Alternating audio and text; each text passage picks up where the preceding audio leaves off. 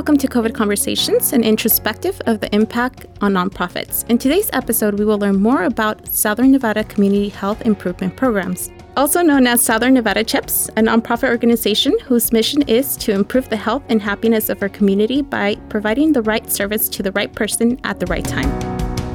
Through a number of programs, they are able to navigate clients from oversaturated service access points to access points that better fit their needs. Today, we will be speaking to Alexandra Brown, the organization's executive director. Let's learn more about how COVID 19 has impacted this organization. Hello, Alexandra. Thank you for joining us today. May you please introduce yourself? My name is Alexandria Brown Nee Anderson. Um, I've been with the organization uh, since its inception. I am a co founding member of it as a nonprofit. Um, prior to my involvement, it was a program of Las Vegas Fire and Rescue. Please provide a quick overview of your organization, its mission, and its incredible work for the community. Sure. Um, so, as I said previously, um, our organization actually started out as a program of Las Vegas Fire and Rescue. Um, and when it was first created, the goal was to assist first responders who were going out um, on multiple calls. Their only option is to take clients to the hospital.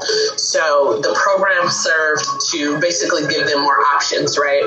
Um, they got students from UNLV, School of Social Worker, who would work with the first responders to connect with people who call frequently to get them um, connected to the resources that more appropriately fit their needs so that they weren't having to call um, 911 all the time. Um, so when I was introduced to the program, um, I was a management and community practice student. Um, and thought that it was a phenomenal program and wanted to be instrumental in helping it grow um, and get funding for it. So that's basically how we um, ended up turning taking it from a program um, into an organization that now runs a multitude of programs and does a number of things in the community. Um, our mission is that we work to improve the health and happiness of our community by improving healthcare and social service navigation, providing the right service to the right person at the right time. And Alexandra, when did Southern Nevada CHIPS begin operating? The program um, in Las Vegas Fire and Rescue, it started in the fall of 2013. Um, I joined the program in the winter, um, the beginning of the year, January of 2015. And we started it as its own 501c3 in June of that same year, 2015. To what extent has the COVID 19 pandemic impacted your organization's services? These would be true for us. One was that uh, our services were slightly inhibited, and then the second one is more services were provided than usual. Um, and to kind of expound on that, our services that were prohibited, we were, um, right when the pandemic hit, we were gearing up for a new crisis stabilization program that would stabilize frequent users of emergency systems um, who were also experiencing homelessness, provide them with transitional housing and permanent supportive housing this was a project that we were doing um, in partnership with Clark County Social Services. However, right when we had set out to gear up the program, um, the pandemic hit, and that kind of was a slow roll um, in getting that program off the ground. However, at the same time, our community received CHAP funding um, so we were able to facilitate quite a bit of rental and utility assistance to community members who were impacted um, by COVID 19. Um, and so that kind of took the forefront um, of our programming, and we were able to assist um, a number of different clients uh, that we maybe wouldn't have been able to um, pre pandemic. Our other programs were much of the same. We still ran our resource center, but of course, we had to make provisions for making sure that lines were limited um, and that we had uh, barriers and things in place uh, for the walk-in center. Has your organization experienced budget cuts, permanent layoffs, furloughs? So it's interesting. Um, we have not experienced any of the following, uh, but we our budget actually increased, but that was because we were giving out rental assistance. While our budgets increased, that was we got more money to put more money in the community. We didn't necessarily have budget cuts, but we were still impacted um, financially um, and had to do temporary layoffs just because um, with everything that was going on, everybody was trying to figure things out. And so a lot of our funders weren't paying us on time. So we went um, as long as three months uh, without getting paid from some of our funders. How were you affected as an employee with this pandemic? The, our agency didn't get paid, so we didn't get paid on time, and that included me. Um, so that was difficult and stressful. And then for me personally, I was actually purchasing a home when it happened. So um, that's additional stress because I'm purchasing a home and now I might not, if you ask me for my income right now, um, it looks like I might not have any, um, even though that's not the case. So yeah, that's kind of, as an employee, it impacted me in that way. Um, it was just a stressful time, you know, because everyone's like, looks to me like, when's our check coming? When are we getting paid? I mean, I really didn't have an answer for them when we were going to get paid just because our funders, one of our funders was just so um, overwhelmed. And as your organization continues to manage the impact of the pandemic and plans for the future, what do you believe are the top challenges and areas you will face? I think a lot of our previous programming was uh, focused on just kind of that service connection with other agencies. I think as a result of the pandemic, uh, that we will get more involved in that rapid rehousing and um, just the housing in general. Even though we had set out to be a part of the housing solution before the pandemic, I think with the pandemic, we had a chance to um, experience it on an emergency scale. And the fact that we were able to get it done makes us think that moving forward, it's something that we can do ongoing when we're not kind of figuring it out on the fly, so to speak. Um, so I think that it'll get us more involved in, in housing services.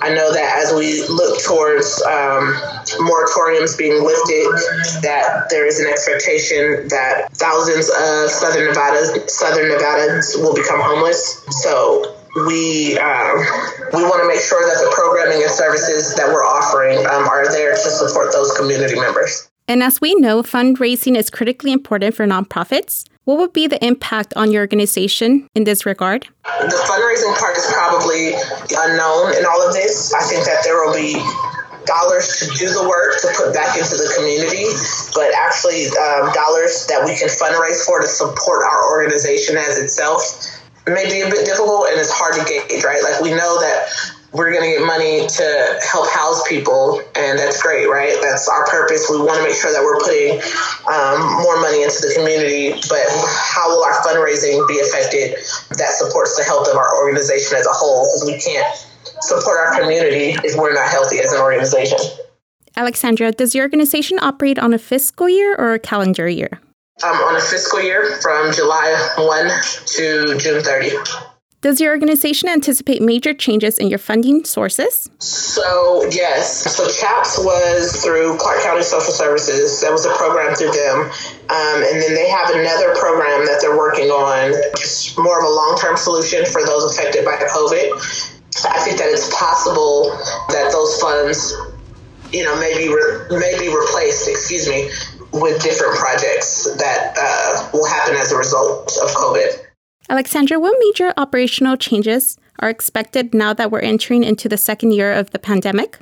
Operationally, one is increasing our on our compliance side, so making sure that our facilities are conducive to to what we've witnessed with the pandemic. So making sure that the cleanings are timed, um, making sure that we're being as safe as possible. That's probably the biggest on our operational facility side is the increase in in the requirements on our facilities. And as we get back to a new normal, what else do you expect? So, one of the big impacts, as I mentioned on another question, is the impact of how many individuals we're going to have in our community become homeless, right? We have transitional housing and we also do crisis work. So, the pandemic in itself was a crisis, but there's the potential for um, the housing crisis that could happen on the other end of this pandemic once we run out of the assistance um, and the people who don't get back to work the people who start to lose their homes um, i think that we'll have way more community members that need to be served than we may have the resources for. Within your organization which programs are you most passionate about I honestly think that my uh, passion project would be the program that got me involved in all of this in the first place, and that's our second responders program. Um, it's kind of the foundation of our agency, right? Connecting with first responders and being a resource to them for those high need patients who, you know, paramedics only have one option and that's to take them to the ER. And we know that most of the time, those folks, people who utilize 911 frequently, their needs are not met through the 911 system. That's why they keep calling back. So I would probably say that the Second Responders Program is my passion project just because it was the foundation of our organization. Um, and it's bought on so, it's grown so much and bought on so many other programs with um, the second responders, we've seen that there are a high instance of our clients were those with behavioral health crises. So that brought way to the crisis response team. Um, we've seen that another high population that we see are those experiencing homelessness. So that brought way to our crisis stabilization and rise and thrive programs. So yeah, so our second responders program would be it, right? Because they, their options are limited, right? The police can talk to you, calm people down and take you to jail, pretty much. Pretty much, uh, yeah. Paramedics can talk to you, give you a little bit of medical advice, or take you to the hospital. And then when you go to the hospital, sometimes they're so consumed with, you know, physical emergencies where it's life or death that people who situations are still emergent, um, but maybe not life and death in that moment kind of get overlooked, right? So they they deal with you later, um, but you still have a need that exists there, and the ER is not always the most appropriate place to get those things mitigated. So this program allows for someone to follow up with you after that experience to say, "Hey, did you what you need? What is it that you need? Um, and how can I walk you through being assisted with what it is that you need?" Perfect. Thank you, Alexandra. Would you like to share with our listeners how they can support this organization? Yes, uh, you can visit our website at www.snvchips.org, um, or you can find us on Facebook or Instagram. Facebook and Instagram is updated pretty frequently, um, so you can find out there things that we're doing in the community, um, some quick data information you can find out there, and then how you can support. We appreciate Alexandra with Southern Nevada Chips for joining us today. As we continue to learn how nonprofits have been impacted, we certainly wish them much success in their months and years ahead of them. Thank you for listening to COVID Conversations and Introspective of the Impact on Nonprofits. If you would like to get involved with Southern Nevada Chips, please visit their website at snvchips.org. In our next episode, you will hear from the Junior League of Las Vegas. It is sure to be another interesting conversation. Again, thank you for listening, and until next time.